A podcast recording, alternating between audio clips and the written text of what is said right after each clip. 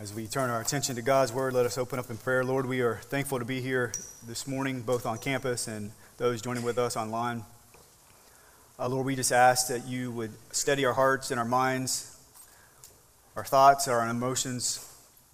Lord, that you would steady them in such a way that we would be sensitive to the Word of the Lord. Lord, that we would be sensitive to the Spirit's direction in our lives.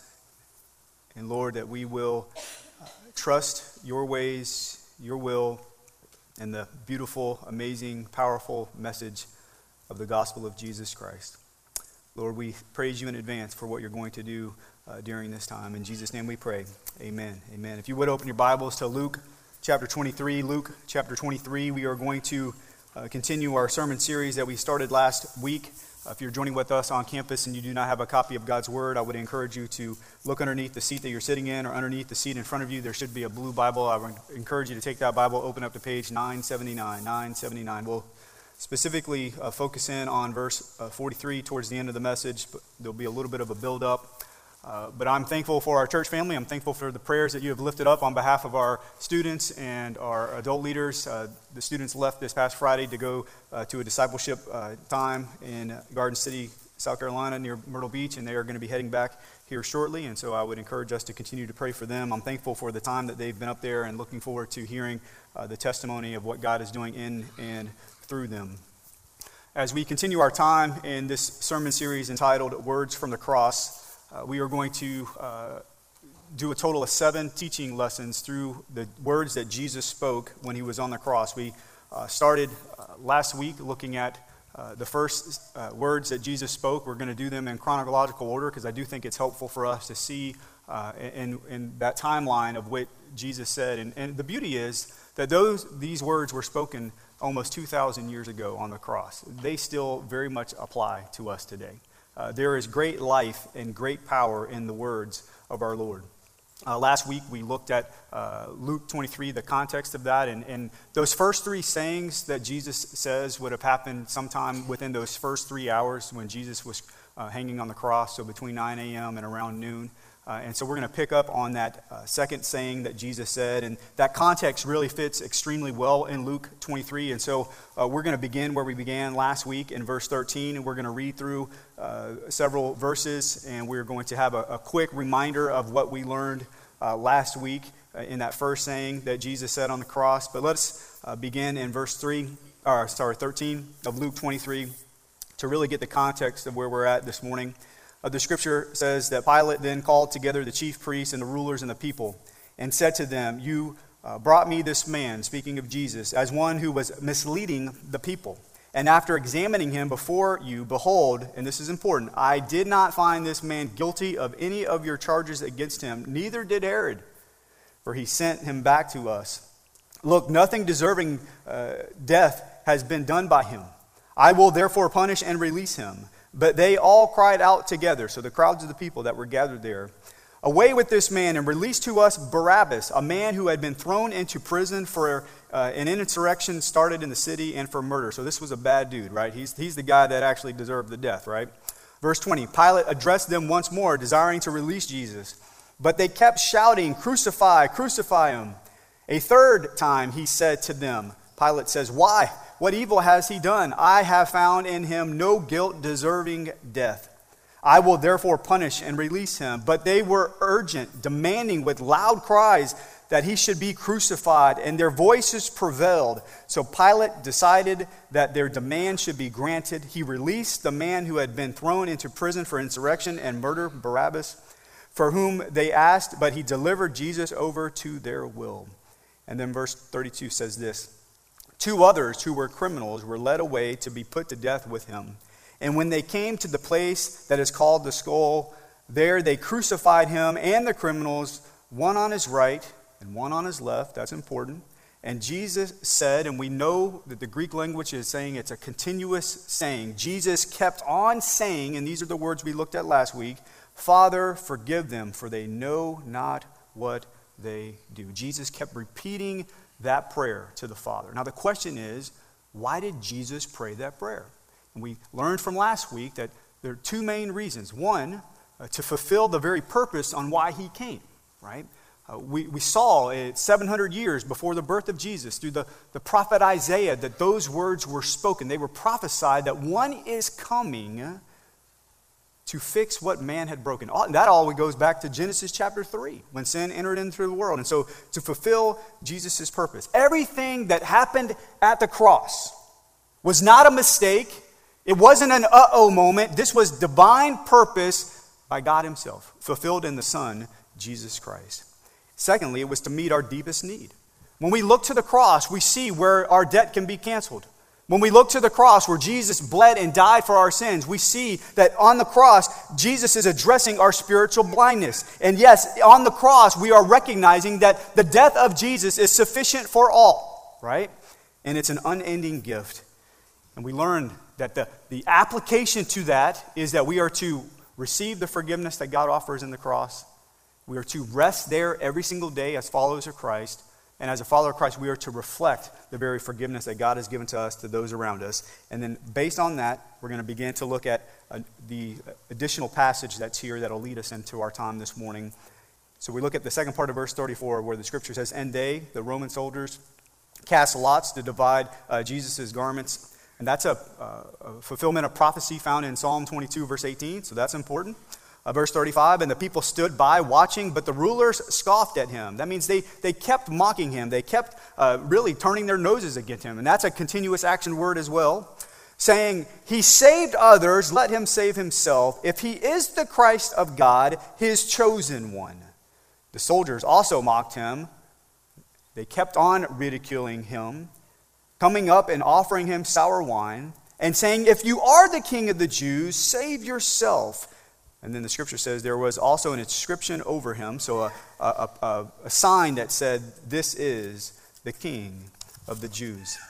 Verse 39, the scripture says, One of the criminals who were hanged railed at him. That means they, he kept slandering him, he kept profaning Jesus, he was abusing Jesus with his speech. So this is, this is hard language that's happening here, saying, Are you not the Christ? Save yourself and us. So there's a bit of sarcasm that's coming out of this man's voice. Verse 40. But the other, talking about the other criminal, rebuked him, saying, Do you not fear God, since you are under the same sentence of condemnation?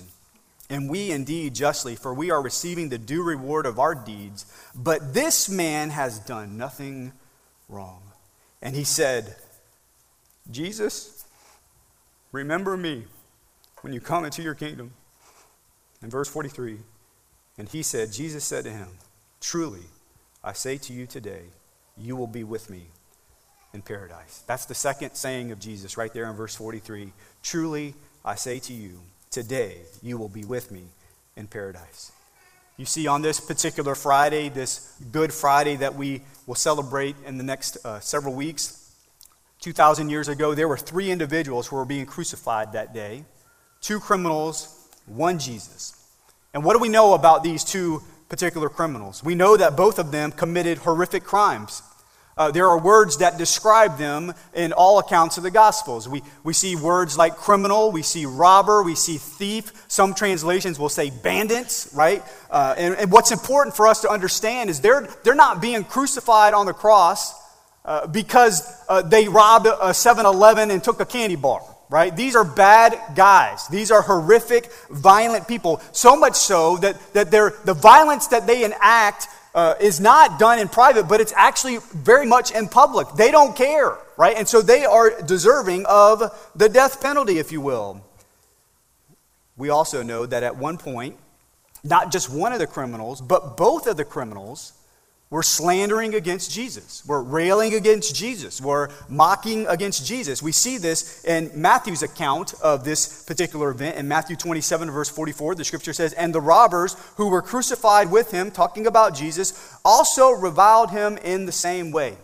And so you have these two criminals at the very brink of death, right? They are breathing their very last breaths on this earth, and they're mustering up enough strength enough hatred to speak words against Jesus. In other words, these men were revealing the darkness and evil within the human heart. And the reality is, on some level, apart from Christ, we're just like these criminals. We do the same thing apart from Christ. Apart from Christ, we enter into this world robbing God just like they robbed God of the glory that he was due. So you have two criminals, one on the right side of Jesus, the other on the left side of Jesus. And that's the beauty of the story, right? Where's Jesus in the midst of all this? He's right in the middle. We cannot miss those simple yet beautiful details about the cross of Christ. That Jesus is right in the middle of the darkness, evil humanity that we can offer him. He is right there. You know, when Pilate gave the orders to crucify Jesus and to put Jesus in the middle of those two criminals, he had absolutely no idea that he was fulfilling the prophecy that was given 700 years earlier, right? We saw this, Isaiah 53, verse 12. Let's look at it again. The scripture says, Therefore I will divide him a portion with the many. So this prophecy is all about Jesus, and he shall divide the spoil with the strong because he poured out his soul to death, and this is it, and was numbered with the transgressors. In other words, Jesus was counted as a guilty sinner, and that's exactly where he is. He's right in the middle of them, right? And yet he bore the sin of many and makes intercession for the transgressors. Man, oh, what grace! In humanity's darkest hour, Jesus Christ is right there in the middle. And in the middle of those two guilty sinners, God is demonstrating to us that through Christ, the depths he is willing and able to go in order to save sinners. The cross reminds us that even the most wicked and evil people, they have hope. They have hope. And in our passage this morning, we're, we have these two criminals. Guess what? They're both guilty, right? They both mocked Jesus. They both heard the constant prayer of Jesus Father, forgive them, Father, forgive them, Father, forgive them. They both saw the sign that hung above Jesus' head on the cross. This is the King of the Jews. But on that day, as they looked at the face of Jesus and heard the words of Jesus, one sinner, one criminal died in his sin, faced eternity without Jesus in hell. And one sinner died to his sin and was saved and spent eternity with Jesus in heaven. What a beautiful story of the power of the gospel. And so it's based on that. We're going to look at two specific things. First, the characteristics of simple faith. The characteristics of simple faith. Now, when I say simple faith, the implication here is that simple faith is saving faith when it's put in Jesus Christ, right? So that, that is very, very important. The reality is that simple faith, childlike faith, is sufficient enough to show that it's saving faith. And yet we have a, we are tempted, right? We're tempted to make it so much more complex than it needs to be. I mean, think about it. I mean, if you, if you have children or grandchildren and, and you truly want them to come to faith in Christ and, and honor the Lord with their, their entire being, sometimes we're our greatest enemy when it comes to sharing the gospel to them because we want every little thing crossed and every, everything done just perfectly. And it's like the Holy Spirit is telling us, get, get out of the way. Get out of the way. And that's what we see in this one criminal's faith in the Lord. It was so simple, yet so powerful that it was saving faith. And what were the characteristics of this saving faith? One, a fear, a fear of God. A fear of God. We see in verse 40. Uh, but the other rebuked him. So this is the criminal that uh, surrendered his life to Christ. Eventually, he says, uh, he's rebuking the other criminal, saying, Do you not fear God since you are under the same sentence of condemnation? I mean, what an amazing transformation that has taken place in this one criminal's heart and mind just moments ago. He's joining in in the mocking. He's joining in in the slandering. He's joining in in the abusive speech being hurled at Jesus. And now there's great fear. So much so that he rebukes the other criminal. He's rebuking the other criminal because the other criminal is still saying these things along with the crowd. By the grace of God, this criminal isn't fearing for his life at the hands of the Roman soldiers. Instead, he has a tremendous fear of God. Jesus talks about where our great fear should be. In Luke 12, the scripture says, This is Jesus speaking, I tell you, my friends, do not fear those who kill the body, and after that have nothing more that they can do, but I will warn you whom to fear. Fear him who, after he has killed, has authority to cast into hell. Yes, I tell you, fear him. These are amazing words by Jesus. Jesus is setting the stage on where our greatest fear should lie. not in the hands of man, but in the very hands of God Himself. This criminal recognizes that his greatest enemy and judge aren't the Romans, but God.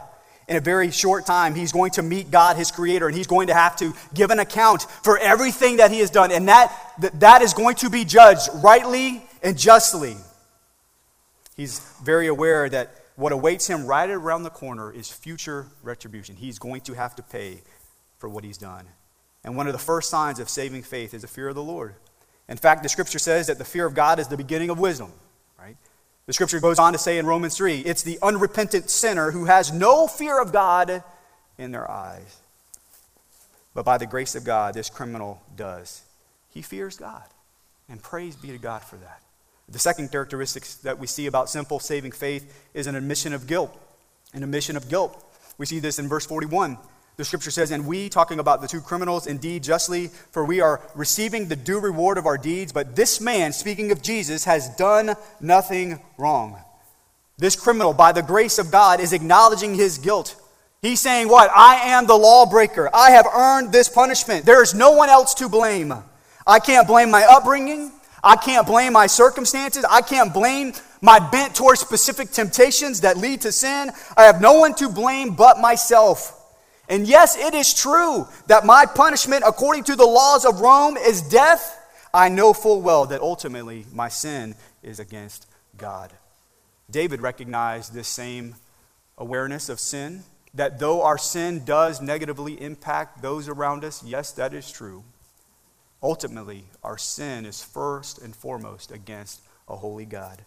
David writes in Psalm 51 during that time of great confession, he says in verse 4 Against you you only have I sinned and done what is evil in your sight, so that you may be justified in your words and blameless in your judgment. And this criminal, he recognizes his guilt and he's broken over his sin. And it's to those who are broken over their sin that Jesus himself said on the great Sermon on the Mount in Matthew 5 3 Blessed are the poor in spirit, for theirs is the kingdom of heaven. And it's in this moment, by the grace of God, this criminal recognizes that his situation is desperate. It's quite helpless. There is absolutely nothing else he can do. There's nothing he can do to make it right. He is the guilty one. And he says that Jesus is not only the innocent one, but the sinless one. That's what he's implying in his words that this man has done nothing wrong. Not only is he innocent of the crime that they are accusing him of, in fact, he actually is being truthful. He is the king of the Jews but he is actually the sinless one. Jesus has done nothing wrong. In fact, that's the testimony of many. I mean, think about Judas for just a moment. Judas, the one who betrayed Jesus, denied Jesus. He himself says, I have betrayed innocent blood.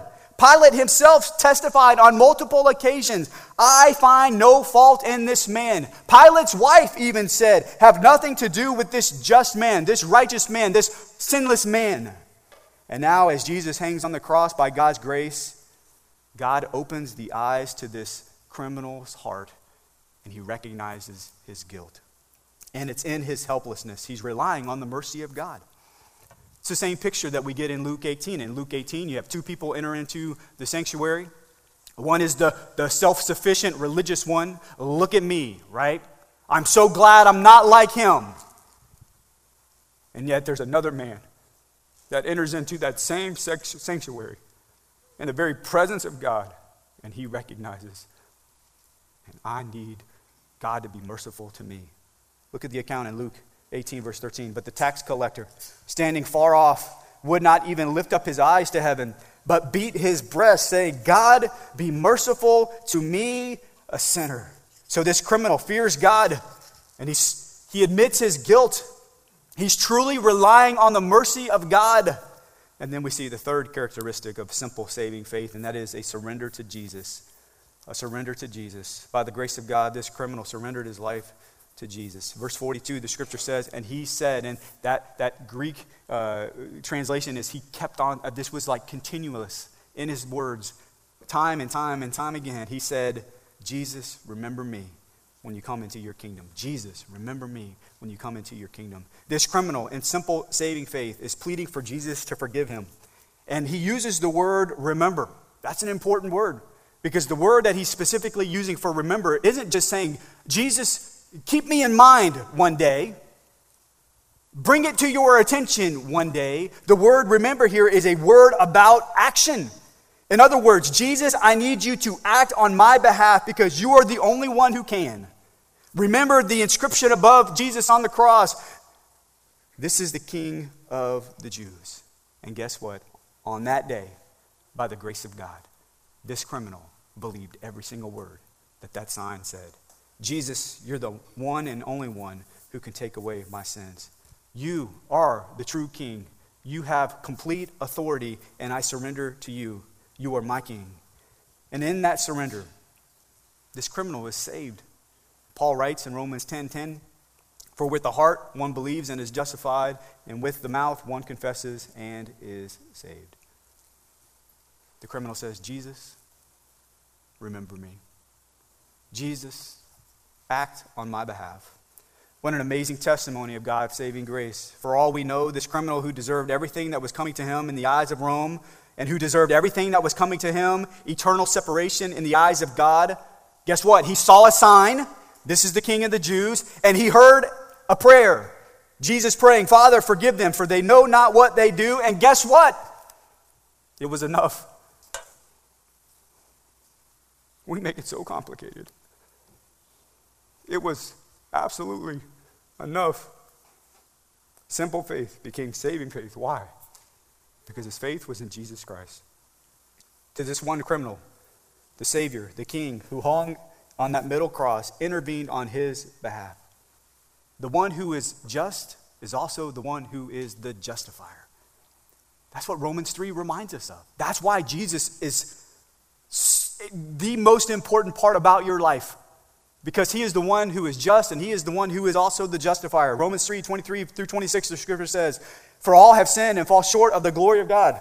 Guess what? Every single one of us is guilty and are justified by his grace as a gift.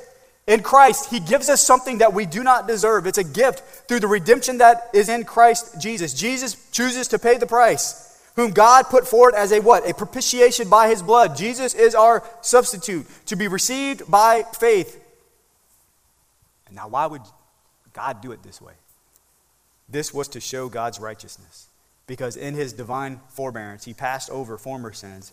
It was to show his righteousness at the present time so that he might be just and the justifier of the one who has faith in Jesus.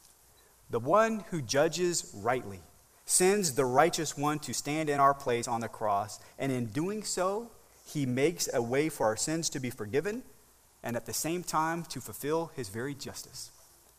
That's the beauty of the cross. Simple faith is saving faith. How?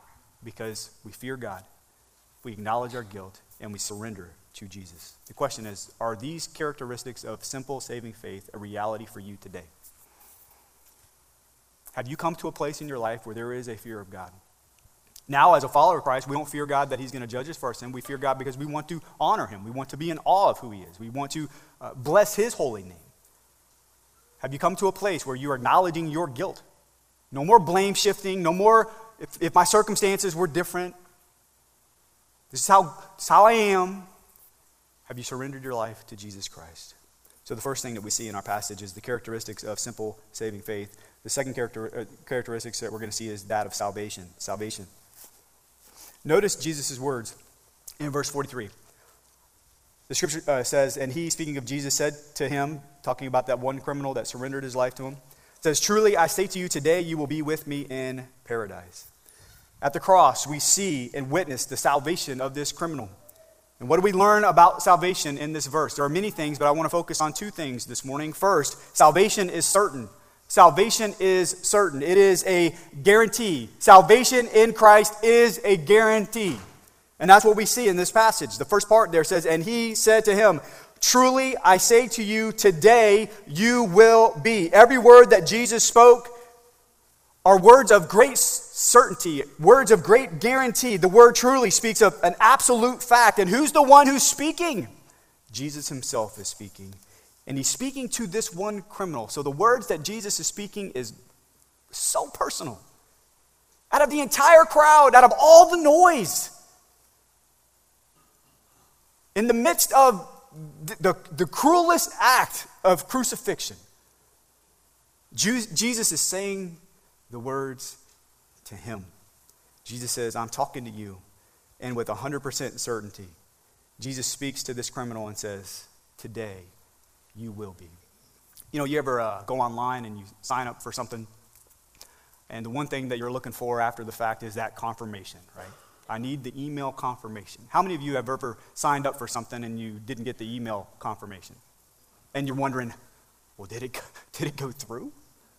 I mean, I told my wife it's, we're all good. I mean, are we all good? Do I need a, a matter of fact, I'll tell a funny story. When uh, the, the, buses to go up to uh, Garden City for the students, uh, they got, Marvin got a confirmation uh, but it wasn't the confirmation that made you feel really good, right? It wasn't like one of those ones like, oh, yeah, we're locked, we're ready to go. It was kind of like those, uh, I need to make some phone calls, right? And of course, it worked out because the, the students aren't here with us. Um, but think about that for just a minute. Jesus is saying, I am your confirmation number. And that confirmation never has an expiration date. It is always good. Nothing will stop Jesus, not the nails, not the mocking, not the flogging, from saving this criminal soul. And oh, the peace that this criminal must have experienced in that very moment. Even with the nails in this criminal's hands and feet, peace overwhelmed his soul because in Christ his salvation was certain and secured. And notice, this is the beauty of the gospel. Notice that this man offered nothing to Jesus. He offered nothing. He joined at nothing. He signed up for nothing. He had no time to get his life in order, no time to show himself worthy, no time to make up for past mistakes, past regrets, no time to apologize to all those who him wronged. Because the very victims of his crime, believe it, they, they're in the crowd. They're waiting for this man to be killed. And there's no time to apologize, no time to make all those wrongs right. No time to be a better husband, a better father, a better brother, a better citizen. No time to win over the approval of the crowd that surrounded him that day. No time to put his best foot forward and to make something of himself. No time to wear his best outfit on that day. No time to read his Bible from cover to cover. No time to give a tithe or an offering. No time for a mission trip. No time for a place of service. He had nothing to offer Jesus except for simple saving faith. God, be merciful to me a sinner. The grace of God so overwhelmed his soul. He fully put his faith in Jesus. And what a reminder to us all today. It's by grace through faith. Paul writes in Ephesians 2 For by grace you have been, you have been saved. In other words, this is God's work, not ours. Through faith, this is not your own doing, it is a gift of God, not a result of works, so that no one may boast. You know, this criminal got far more than he could ever imagine. Remember the criminal's request. What did he say? Remember me when you come. There's a future tense there, right? One day out there, will you remember me? Jesus says, Today. Today. Immediate, secure, and certain salvation. Man, what peace that brings us today. The certainty, the security of your salvation because of the work of Christ. Paul says in Philippians 1 6, and I am sure of this, that he who began a good work in you will bring it to completion at the day of Jesus Christ. Man, the very fact that Jesus will finish what he started, not because we are better or good enough, not because we have time to put our best foot forward, not because we have time to do this and do that and do this and do that, but because of what God is doing. Salvation is certain second thing we're going to see about salvation this morning is salvation is about a relationship, a relationship. And this is so, so important. The second thing, uh, the second part of what Jesus says here is very, very important. He says, uh, Truly, truly, today you will be with me.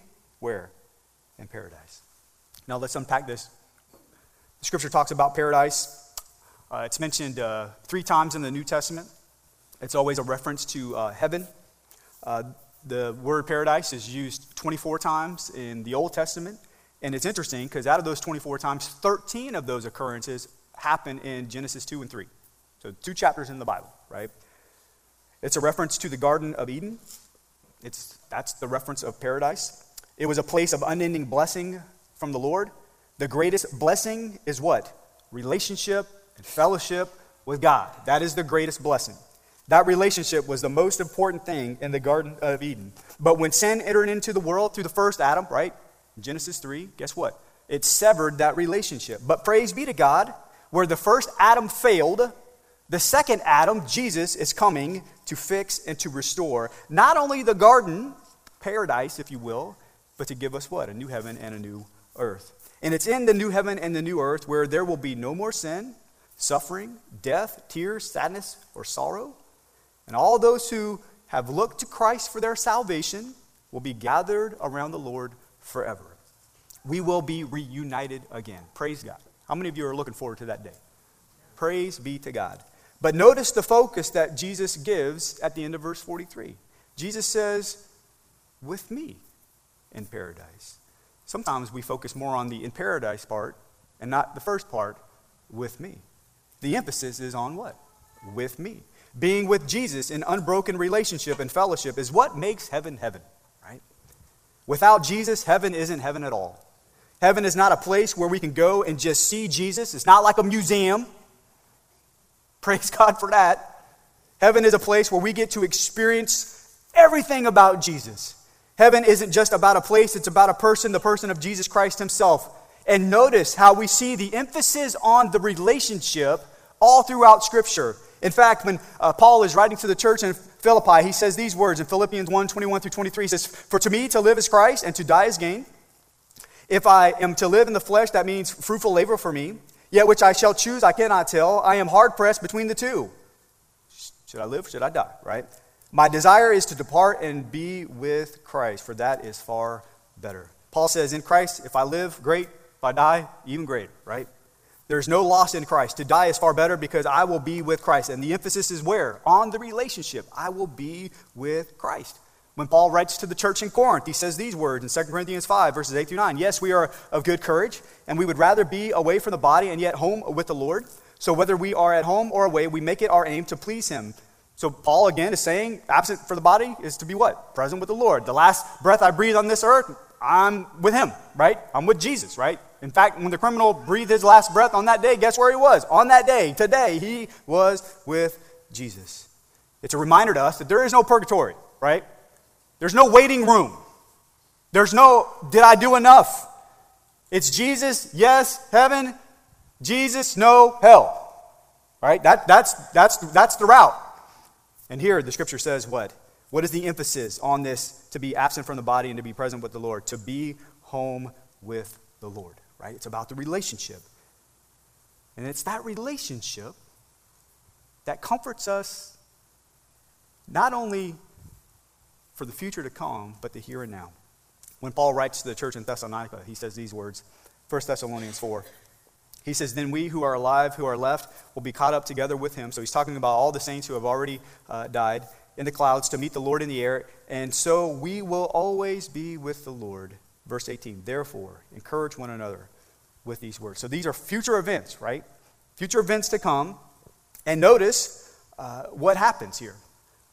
Paul says, when that future event comes, we will what? We will always be with the Lord. Again, the emphasis of salvation is the relationship.